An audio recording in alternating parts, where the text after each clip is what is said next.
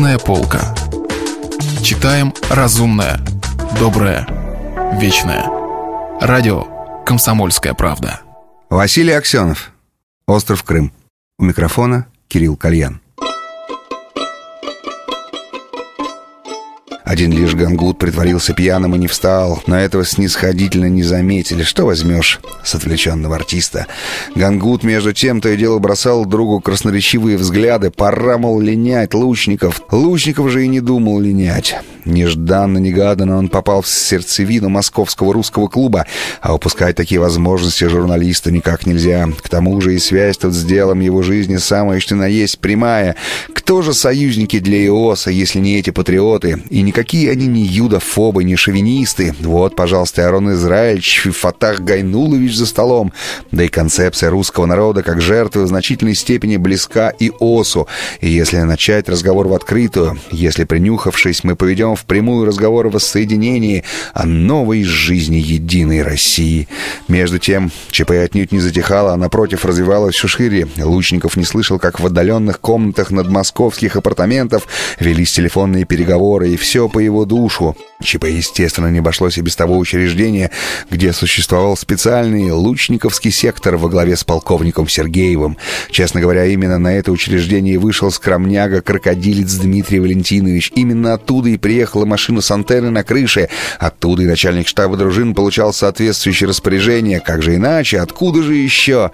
Конечно, и в этом учреждении началась суматоха, когда выяснилось, что один из двух типов, задержанных дурачками-комсомольцами и освобожденных, честно говоря, просто по самому обыкновенному блату оказался такой важной зарубежной птицей. Пикантность заключалась, однако, в том, что тот отдел учреждения, где началась суматоха, никак не соприкасался с сектором полковника Сергеева, хотя и располагался с ним на одном этаже, в одном коридоре и даже дверьми напротив.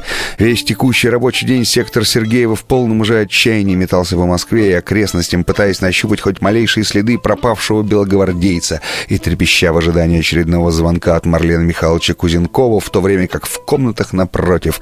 Солидный штат другого сектора смежного отдела деятельно вел искомую персону от завтрака к обеду и далее фиксируя буквально все ее движения, фразы, взгляды и, конечно, подсчитывая количество выпитых рюмок. Что поделаешь, такие случаются огрехи в современных высокоразвитых структурах при разделении специализации труда.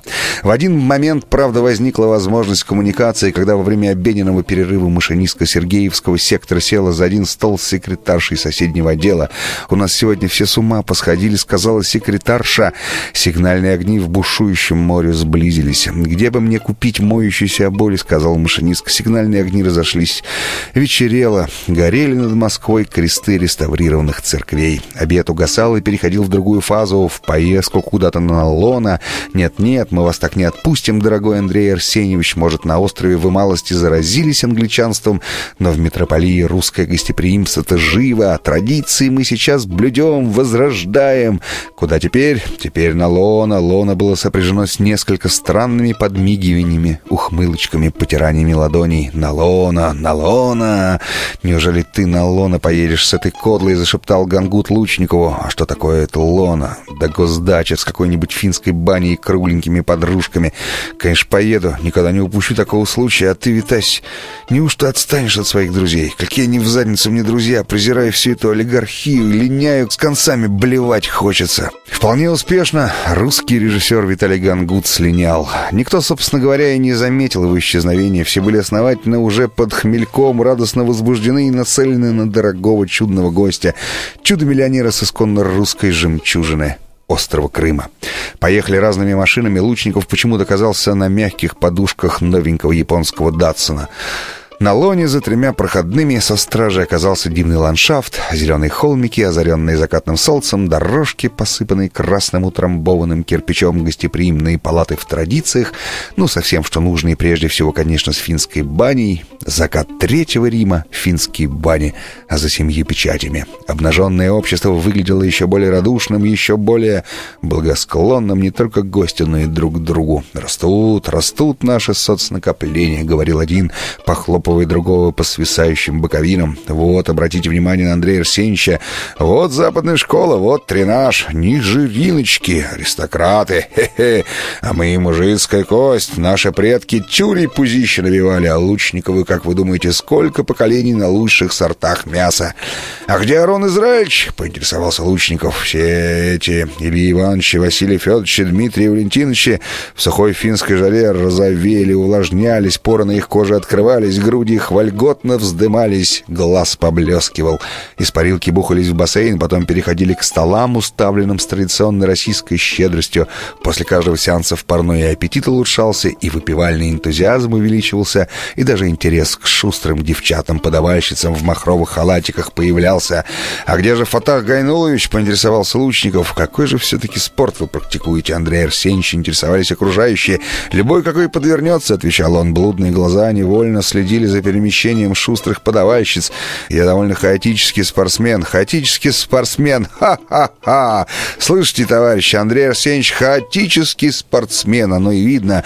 Оно и видно. Люда, познакомьтесь с нашим гостем. Хаотический спортсмен. Ну, у тебя, Василий Спиридонович, одно на уме. Старый греховодник. Между прочим, обратите внимание, у гостя-то крестик на шее. Вроде бы современный человек. Экономика у них там основательная, а философия, конечно, отсталая. Лучников старался тоже наблюдать своих хозяев. Он понимал, что вокруг него реальная советская власть, уровень выше среднего, может быть и очень выше. Любезно общаясь и сохраняя немногословность, это качество явно импонировало присутствующим. Он старался прислушиваться к обрывкам разговоров, которые временами вели между собой эти исполненные достоинства обнаженные особы с гениталиями в седоватом пуху. Уровень это и была главной темой разговоров. Он выходит на уровень Михаила Алексеевича? Нет, на уровень Феликса Филимоновича.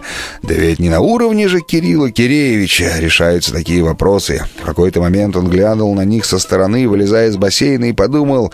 Кого же мне эта вся шатия напоминает? Человек восемь, небрежно прикрытые полотенцами, сидели за длинным псевдогрубым столом из дорогого дерева. Кто-то неторопливо разливал Гордон с джин, кто-то наливал из банки пиво Туборг, кто-то накручивал на вилку прозрачнейший ломтик семги, кто-то легенько обнял за махровый халатик, за махровый сзадик, подошедшую с подносом тропических фруктов Людочку. Шла какая-то неторопливая явно деловая беседа, которая, конечно же, сейчас же оборвалась при приближении дорогого нашего нашего гостя. Нет, на римских сенаторов они все же мало похожи. Мафия. Да, конечно, это Чикаго, компания из фильма «Ревущих двадцатых». Все эти свирепые жлобские носогрубые складки. Страннейшие среди истеблишмента ощущения не вполне легальной власти.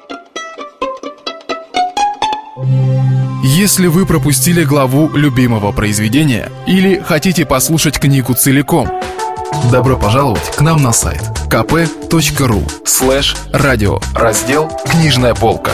Книжная полка. Читаем разумное, доброе, вечное.